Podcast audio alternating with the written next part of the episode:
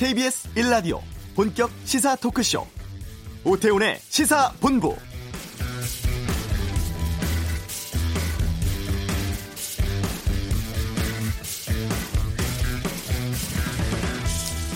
추석이 다음 주입니다. 헌데 태풍이 한반도를 향해 올라오고 있습니다.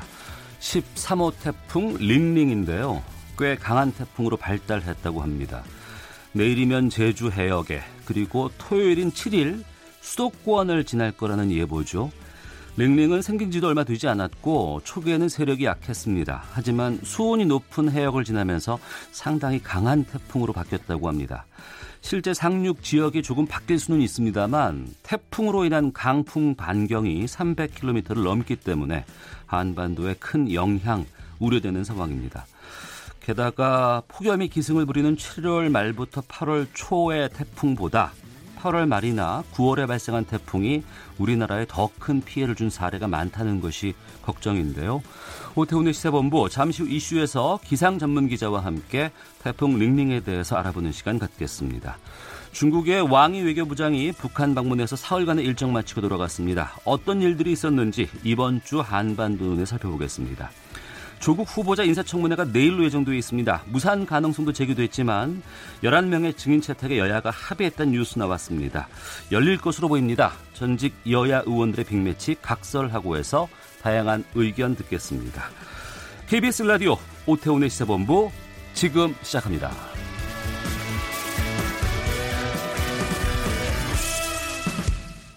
네, 오후를 여는 당신이 꼭 알아야 할 이 시각 가장 핫하고 중요한 뉴스 방금 뉴스 시간입니다. KBS 보도본부 박찬형 기자와 함께합니다. 어서 오십시오. 네, 안녕하세요.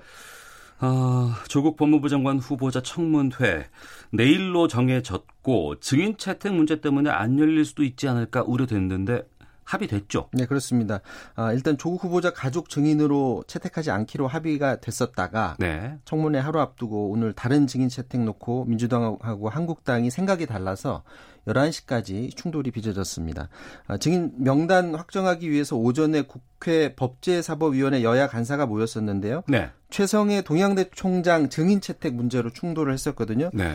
아, 아시는 분들은 알겠지만 이 최성해 동양대 총장이 왜 논란이 되냐 하면 어, 조국 후보자의 딸이 동양대에서 표창장을 받지 않았습니까? 예. 근데 최 총장이 자기는 자기 명의로 조국 후보자 딸에게 표창장 발급해 준 적이 없다. 이렇게 말을 했었는데 어. 이런 발언 이후에 조 후보자 부인 그러니까 조 후보자 부인도 동양대 교수죠. 예. 부인이 연락이 와서 표창장 날이 나도록 자기한테 위임해줬던 거 혹시 기억나지 않느냐라고 음. 물어서 난 기억나지 않는다라고 했더니 그렇다면 자기가 위임을 받은 걸로 좀 해주면 좋겠다. 네. 이런 식으로 조 후보자 부인이 말했다 이렇게 주장을 했거든요. 또 하나는 일부 언론에서 여권 인사들이 동양대 총장한테 전화를 걸어서 조 후보자를 낙마시키기 그 위기에서 살리자는 취지로 도와줄 수 있느냐 이렇게 제안을 했다라고 일부 언론에서 보도를 했습니다. 그러니까 그런 보도 내용의 근거는 그 동양대 총장 입에서 지금 나오고 있는 건가요? 그런데 요, 요 사실은 두 번째 팩트 자체는 동양대 총장이 부인을 했습니다. 보도는 음. 그렇게 나왔는데 네. 동양대 총장은 해명을 다시 했는데 뭐라고 했냐면 전화를 여권 관계자들한테 받긴 받았는데 도와달라고 전화 온 적은 없다. 음. 그런데 총장이 말을 할 때 조금이라도 정치적인 말을 섞어서 하면 아마도 기자들이 그 정치적인 부분을 부각시켜서 기사를 쓸 테니까 정치적인 용어는 좀 자제해서 말하는 게 좋을 거다. 이런 식으로 말했다는 걸 기자들이 확대해서 기사를 썼다라고 이렇게 해명을 했는데 결국에는 이 말대로라면 기사가 오보라는 그런 얘기입니다. 지금 계속해서 조국 후보자 딸과 관련해서 이것저것에서 의혹을 제기하는 기사가 그동안 계속해서 쏟아져 나왔었고 네. 의혹이 나올 때마다 해당 관계자들이 해명을 해서 해명이 되는 부분도 있고 아직 해결이 안 된 부분도 있고 그리고 조국 후보자가 간담회를 통해서 해명을 한 부분도 있는데 지금 동양대 총장은 이후에 새롭게 나온 부분이라 네. 지금 자유한국당이 핵심 증인에 동양대 총장을 반드시 포함시켜야 된다고 오전까지만 해도 강력히 요구를 했었고 예. 반면에 민주당은 결국에는 조국 후보자 사퇴 주장하는 인물을 지금 넣어서 청문회장을 정치 공세장으로 지금 바꾸려는 것 아니냐라고 하면서 반대하면서 11시까지 계속 충돌이 있었거든요. 그런데 네. 결국엔 최성해 동양대 총장을 빼고 증인 참고인 11명 명단이 확정이 됐고요. 결국에는 한국당이 12명 요구했었는데 한명 빼고 뭐 서울대 환경대학원 교수라든지 당국대 교수라든지 모두 증인과 참고인으로 확정이 됐습니다. 네. 이 동양대 관련한 이야기가 지금 계속해서 어제부터 나오고 있는데 조국 후보자는 여기에서 어떤 입장 밝혔습니까? 일단 조국 후보자는 내일 인사청문회에서 다 말하겠다. 네. 특히 이제 동양대 총장 관련해서는 이제 새로 제기된 의혹인데 내일 소명하도록 하겠다. 이렇게 입장을 밝혔습니다. 알겠습니다. 내일이면 뭐 정리되지 않을까 싶은데 아, 다음 뉴스로 가보죠. 홍콩 캐리람 행정장관이 대규모 시위 사태를 촉발시켰던 범죄인 인도 법안 철회를 어젯밤 전격적으로 선언을 했습니다. 시위는 그러면 끝나는 건가요? 아, 그럴 것 같지는 않습니다. 지금 송환법 반대 시위 88일째가 어제였었는데 캐리람 홍콩 행정장관이 송환법은 내년 7월 자동 소멸할 것이다 이렇게 말하면서 철회를 공식화를 했고요. 네. 2014년 우산 혁명의 주역이죠. 그 조슈아 웡 데모시스토당 비서장이 타이완으로 넘어갔었습니다. 그래서 네. 지금 홍콩에서만 시위를 하고 있었는데 어, 타이완에서도 좀 지지를 해달라. 음. 지금 10월 1일이 중국 건국 70주년인데 그 이전에 홍콩하고 타이완이 힘을 합쳐서 총궐기하자 이런 압박을 가하다 보니까 아, 캐리람이 부담감이 컸던 것으로 보이고요. 그런데 스위덴은 아, 바로 시위를 끝내지 않을 것 같습니다. 왜냐하면 시위대가 물론 가장 중요하게 요구했었던 거는 송환법의 철회인데 이거 말고도 총 합쳐서 다섯 가지를 요구했었거든요. 예. 경찰이 강경 진압했었는데 여기에 대해서 분명하게 시시비비를 가리는 조사를 해달라. 음. 그리고 시위대를 폭도라고 규정했었는데 이 부분 사과하고 철회해달라. 예, 홍콩 시민들 그리고 시위대가 굉장히 많이 체포됐었는데 조건 없이 석방해 줄 것. 그 홍콩 장관을 중국이 스크린에서 결국 중국이 원하는 사람들을 행정장관으로 뽑는데 홍콩 시민들이 직접 뽑을 수 있도록 직선제를 채택해달라 이렇게 해서 다섯 가지를 요구를 했었는데 캐리램 캐리램 장관이 나머지 네 개 사항은 지금 거부해 놓은 상태고요. 지금까지 네. 시위하고 관련돼서 한 1000명 이상이 체포가 됐고 어. 67명이 기소돼 있는 상태입니다. 적어도 이 체포된 사람들, 기소된 사람들에 대해서는 조건 없이 풀어줘야 아마 시위대가 특히 지도부는 그걸 풀 가능성이 높고 그런데 캐리람은 지난 2014년 우산 혁명 때 강제 진압을 전면에서 진두지휘했던 인물이거든요. 네. 그러니까 어떻게 보면 중국 그 본토의 정서와 굉장히 맥을 같이 하는 인물이기 때문에 쉽게 물러날 것 같지는 않고요. 그렇기 때문에 어젯밤에 홍콩 도심 곳곳에서 게릴라 시위가 또 벌어졌었고 음. 또 주말 예정된 공항 점거 시위도 예정대로 하겠다라는 게 시위대 지도부의 생각입니다. 결국 주말 집회가 이제 열릴 텐데 네. 이 규모가 어느 정도 규모로 갈지 음. 유지될지 아니면 많이 줄어들게 되면 어, 시위도 어, 자연스럽게 끝날 것으로 보여지는데 그 동력을 이후에는 어, 돼야 가늠할 수 있을 것 같습니다. 네, 무력 진압이라든가 충돌 같은 것들을 걱정했던 상황이라서 이번에 이 범죄인 인도 법안 철회는 그래도 좀 의미가 있어 보입니다. 그동안 홍콩 시위 때문에 정세 불안이 이 세계 경제에 큰 영향을 미쳤었는데 좀 진정세로 돌아섰나요? 먼저 우리나라에 대한 영향을 보면요. 일단 홍콩 사태 말고도 지금 큰 이슈가 영국에서 노딜 브렉시트가 있거든요. 예, 그러니까 예. 유럽 연합하고 합의하지 않고 그냥 영국이 EU에서 탈퇴를 하게 되면 그렇게 되면 세계 경제에 큰 여파를 줄 수가 있었는데 다행히 영국 하원에서 노딜 브렉시트를 일단 연기하기로 결정을 해서 어 일단 이 영국의 노딜 브렉시트 요인하고 홍콩 사태 이 두 가지가 긍정적인 영향을 줘서 우리나라의 투자 심리를 살리는 요인이 됐는데 투자 심리가 살아났다는 건 다시 말해서 외국에서 달러가 우리나라로 많이 들어온다는 얘기고 달러가 원화를 바꾸기 때문에 원화의 의 가치가 오른다는 그런 얘기가 되고 다시 그 말은 원달러 환율이 떨어진다는 얘기인데 네. 오늘 오전 상황 봤더니 11시 50분 기준으로 1198원 40전 마이너스 음. 0.71% 기록했고요. 마찬가지로 영국하고 홍콩 요인 둘 다 작용해서 미국 다우 지수 그리고 S&P 500 지수 다 상승하는 역할을 줬고 아시아 증시도 니케이, 홍콩, 항생, 말레이시아 증시 모두 상승세고 우리나라 코스피 지수도 낮 12시 10분 현재 2012.27, 2000선을 돌파를 했습니다. 1.19% 어, 상승한 상태에서 지금 가고 있고요. 홍콩 증시가 그렇다면 본격적으로 반 반등할 것이냐라는 그런 생각을 할 수 있는데 한국투자증권이 오늘 보고서를 내놨습니다. 네. 이게 단기적으로 보면 송환법을 처리를 했기 때문에 단기적 반등 요인은 있겠지만 홍콩 시민들이 딱 요거 한 가지만 때문에 시위를 했던 것은 아니기 때문에 펀더멘털 자체의 부진은 앞으로 지속될 것이다. 이렇게 내다봤습니다. 알겠습니다. 박찬영 기자와 함께했습니다. 고맙습니다. 이어서 이 시각 교통 상황 보겠습니다. 교통정보센터의 윤여을 리포터입니다.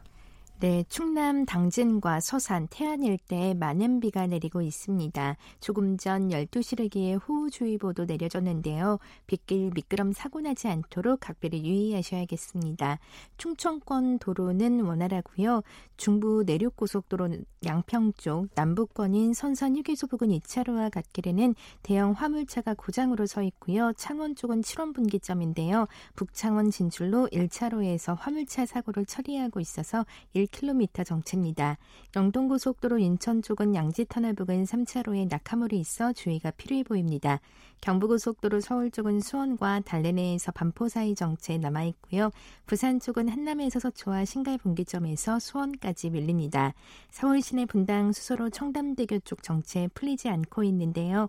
북정에서 탄천 일교 쪽으로 가는데 20분 정도 예상되고요. 올림픽대로 잠실 쪽은 여의 상류에서 한강대교, 또 한남에서 영동대교까지 밀립니다. KBS 교통정보센터였습니다.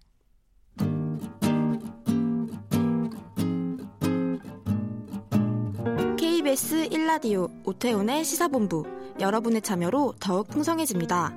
방송에 참여하고 싶으신 분은 문자 9730번으로 의견 보내주세요. 짧은 문자는 50원, 긴 문자는 100원의 정보 이용료가 붙습니다. 애플리케이션 콩과 마이케이는 무료고요. 시사본부는 팟캐스트와 콩, KBS 홈페이지를 통해 언제나 다시 들으실 수 있습니다. 많은 참여 부탁드려요. 네, 13호 태풍 이름이 링링입니다. 우리나라 통과할 것으로 보이는데 태풍에 대해서 살펴보고 또 어떻게 대비하는 것이 바람직할지 알아보겠습니다. KBS 보도국 신방실 기상 전문 기자와 함께합니다. 어서 오세요. 네, 안녕하세요. 네. 13호 태풍 링링. 뭐 규모라든가 위력이 지금 어느 정도인 거예요? 네, 저희가 지금 태풍을 계속 이제 지난 주말부터 취재를 하면서 주시를 하고 있는데 음. 처음에는 세력이 굉장히 약할 것으로 봤는데 네. 어제보다 또 계속 강해지고 있습니다. 아, 지금은 어. 중간 중형급 태풍으로 발달했고 네. 강도가 강한 카테고리에 속하고요. 중심 기압이 낮을수록 위험한 건데 960 헥토파스칼까지 떨어졌고 중심에 동반한 비바람이 시속 140km를 넘어섰습니다. 네. 그래서 이렇게 발달을 해서 속도는 아직까지는 느려서 타이완 동쪽 해상 부근을 지나고 있고요. 음. 앞으로 토요일 이른 새벽인 한 3시 정도에 제주 부근 서쪽 해상을 지나서 바로 서해안으로 올라오고 네. 그리고 토요일 저녁 무렵에 음. 경기 북부나 황해도 사이 지점에 통과를 한 뒤에 북한 지역을 관통해서 일요일 날 아예 소멸이 될 것으로 예측이 되고 있습니다. 그럼 현재로서는 태풍이 한반도를 관통할 것으로 보는 거네요. 네, 그렇죠. 어. 이 남한 지역을 관통하는 건 아니지만 네. 상륙 지점이 황해도 인근이 될 가능성이 높고 음. 북한을 거의 가로지른 다음에 러시아 플라디보스톡 인근에서 소멸될 것으로 보이고 있습니다. 네. 네.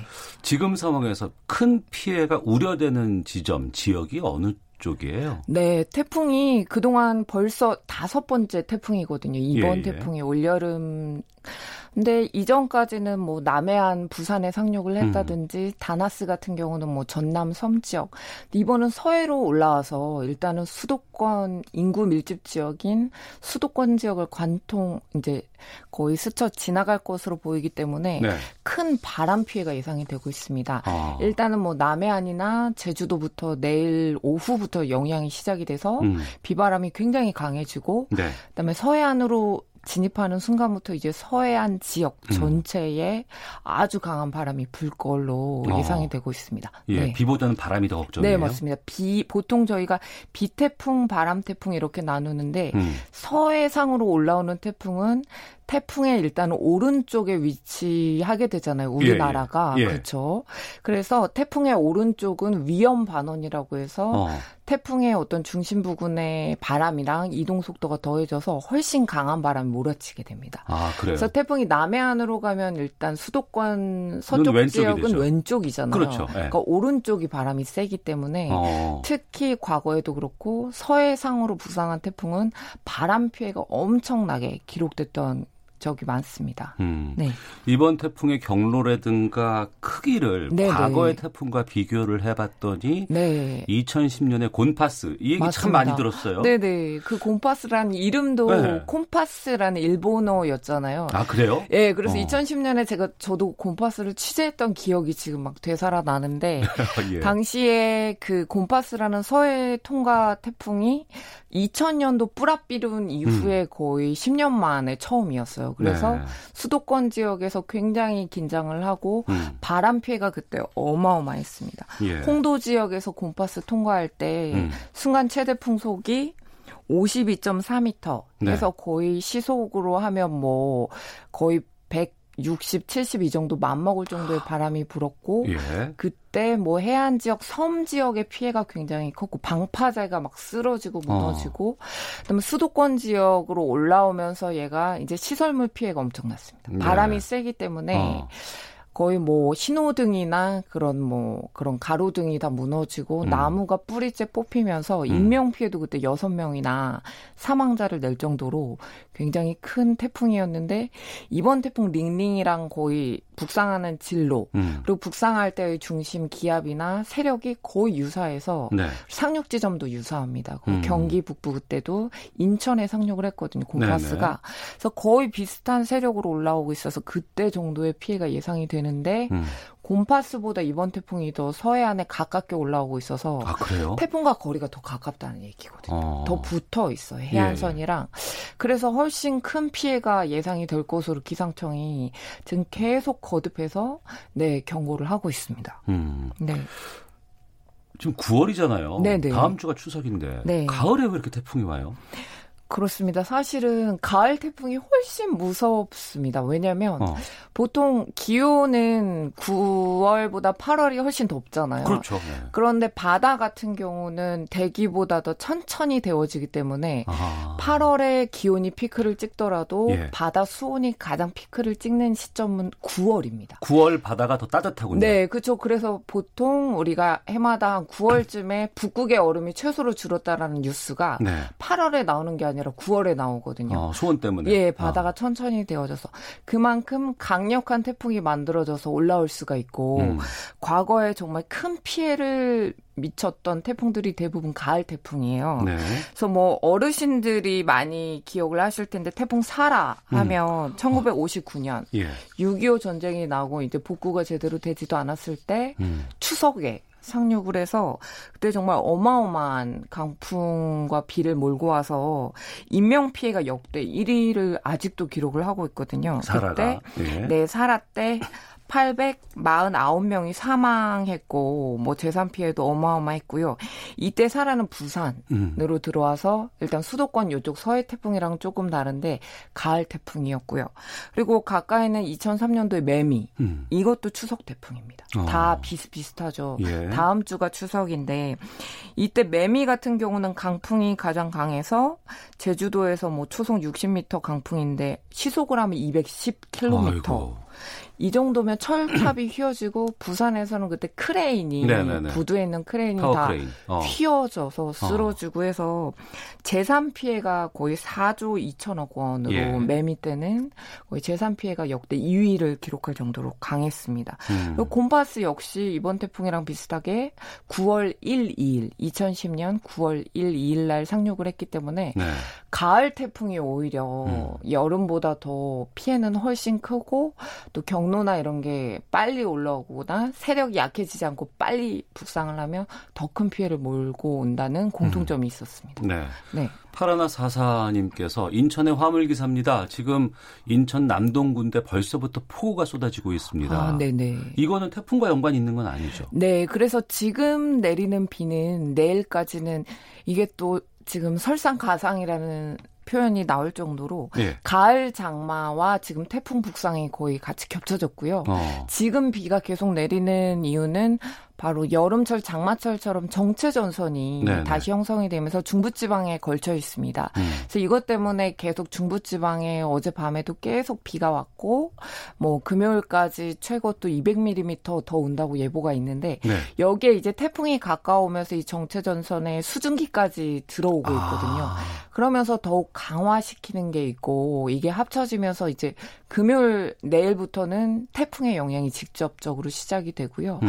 가을 장마 같은 경우는 해마다 나타나는 현상 이지만 강할 때가 있고 인식 못할 정도로 짧게 며칠 안에 지나갈 때가 있는데 올해는 좀 유독 이 가을 장마가 길고 강하게 비를 많이 뿌리고 있습니다. 네. 예, 그게 뭐 상하층 북쪽의 찬 공기랑 남쪽에 있는 북태평양 고기압이 여전히 대치를 하면서 여름철 장마처럼 이게 정체된 정선이 형성이 됐기 때문인데 음. 이 가을 장마도 올해 좀 특징적인 현상으로 좀 이례적이라고 볼 수가 있는 상황입니다. 네. 네. 자, 13호 태풍 링링과 관련해서 KBS 신방실 기상 전문 기자와 함께 말씀 나누고 있습니다. 9100님은 곤파스를 기억하시는 분 아, 같아요. 아, 곤파스와 같은 태풍이라니 무섭습니다. 그때 집 근처 가로수가 10그루 정도 쓰러졌습니다. 네, 맞아요.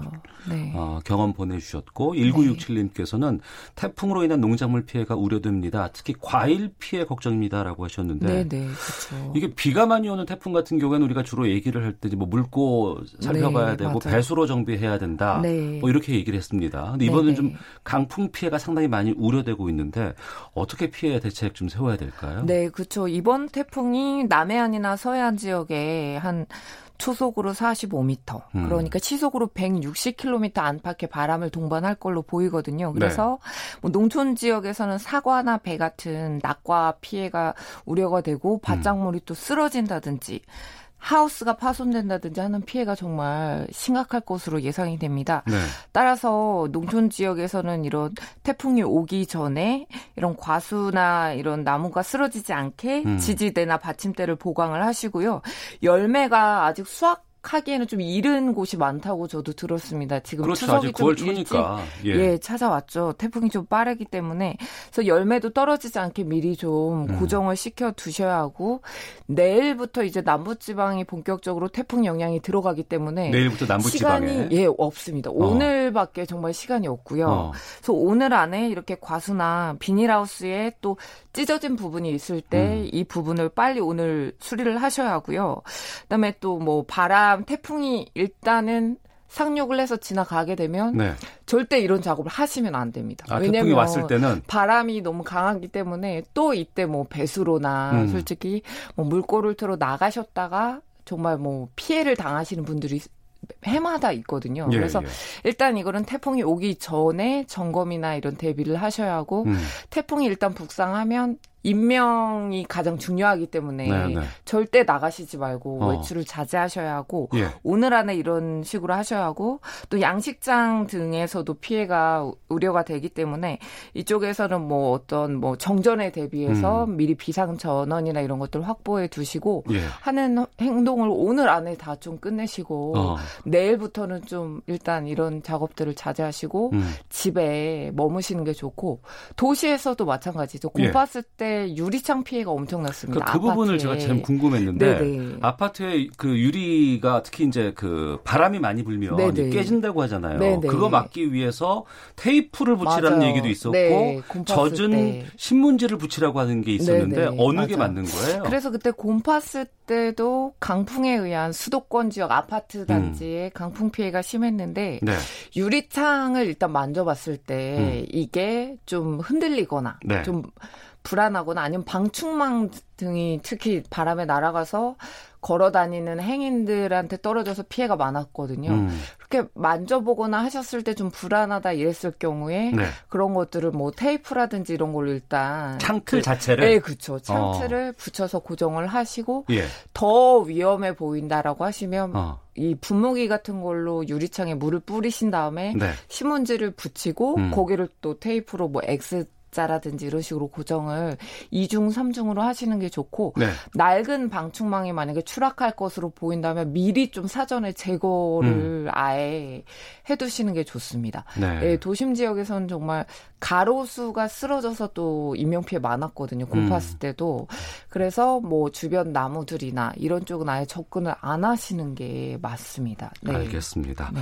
자, 어, 내일부터 남쪽 지방부터 영향에 들어갈 것으로 지금 전망되고 있습니다. 웬만한 시설물 어, 대비하는 것들 또 작업하실 분들은 오늘 꼭 하시고 태풍이 상륙할 때 절대 외출하시는 거는 안 하셨으면 좋겠다는 말씀 드리겠습니다.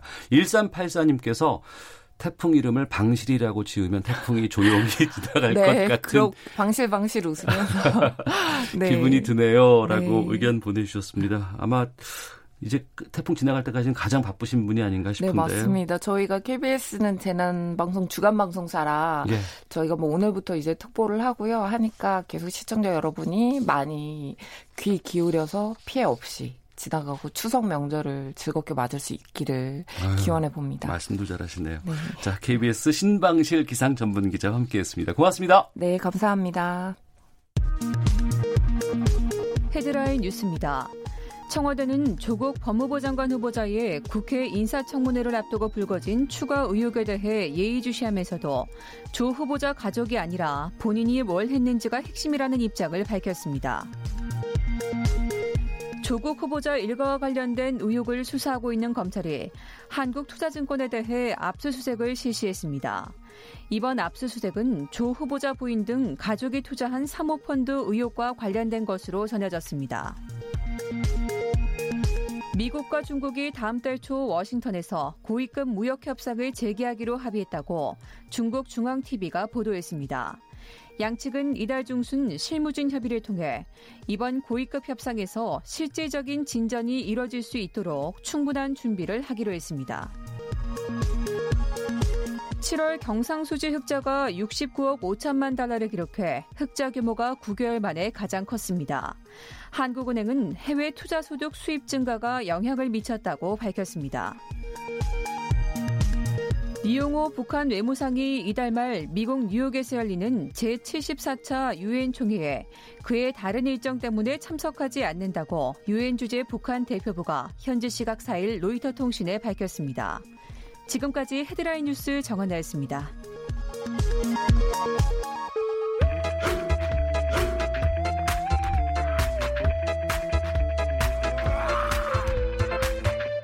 오태우래 시사 본부 네, 한 주간의 한반도 정세를 분석하는 시간 이번 주 한반도는 목요일에 이제 함께 하겠습니다. 김형석 전 통일부 차관과 함께 말씀 나눠 보겠습니다. 안녕하십니까? 네, 안녕하십니까? 예.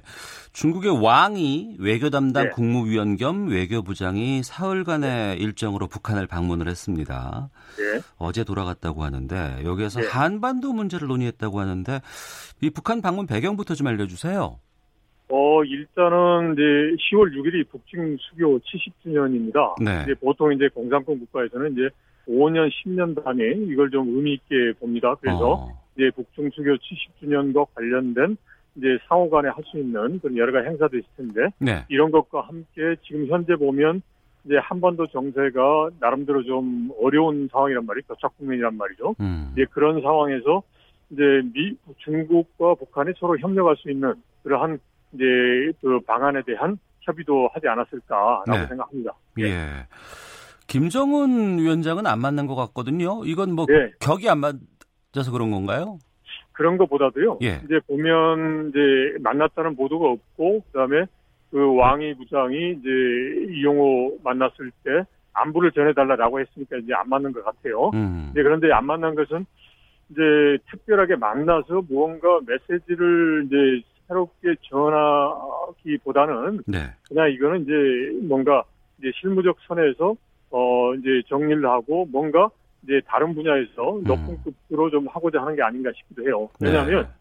이제 작년에 어 이, 작년 5월에 왕이 부장이 방북을 했죠. 네. 그때 이제 김정은 위원장도 만났고 이어서 이제 6월 달에 이제 싱가포르에서 북미 간 정상회담이 있었는데 음. 이제 그럴 때는 이제 나름대로 이제 뭔가 미국에 대한 메시지도 있는데 지금 네. 현재로서는 이제 아직까지는 이제 왕이 부장 만나서 이제 그런 메시지를 줄 수 있는 상황은 아니다. 네. 네, 라는 것 같아요. 예, 음. 그런 쪽으로 해서 만남 자체를 어, 좀 조절한 게 아닌가 싶습니다. 네. 네. 그래서 그래서 이제 하는 게 어, 그렇다면 김정은 위원장이 10월 초에 이제 중국에 가서 이제 시진핑 주석하고 만나서 무언가 또 다른 메시지 준거 아니냐 아, 이런 전망이 가능한 거죠. 음.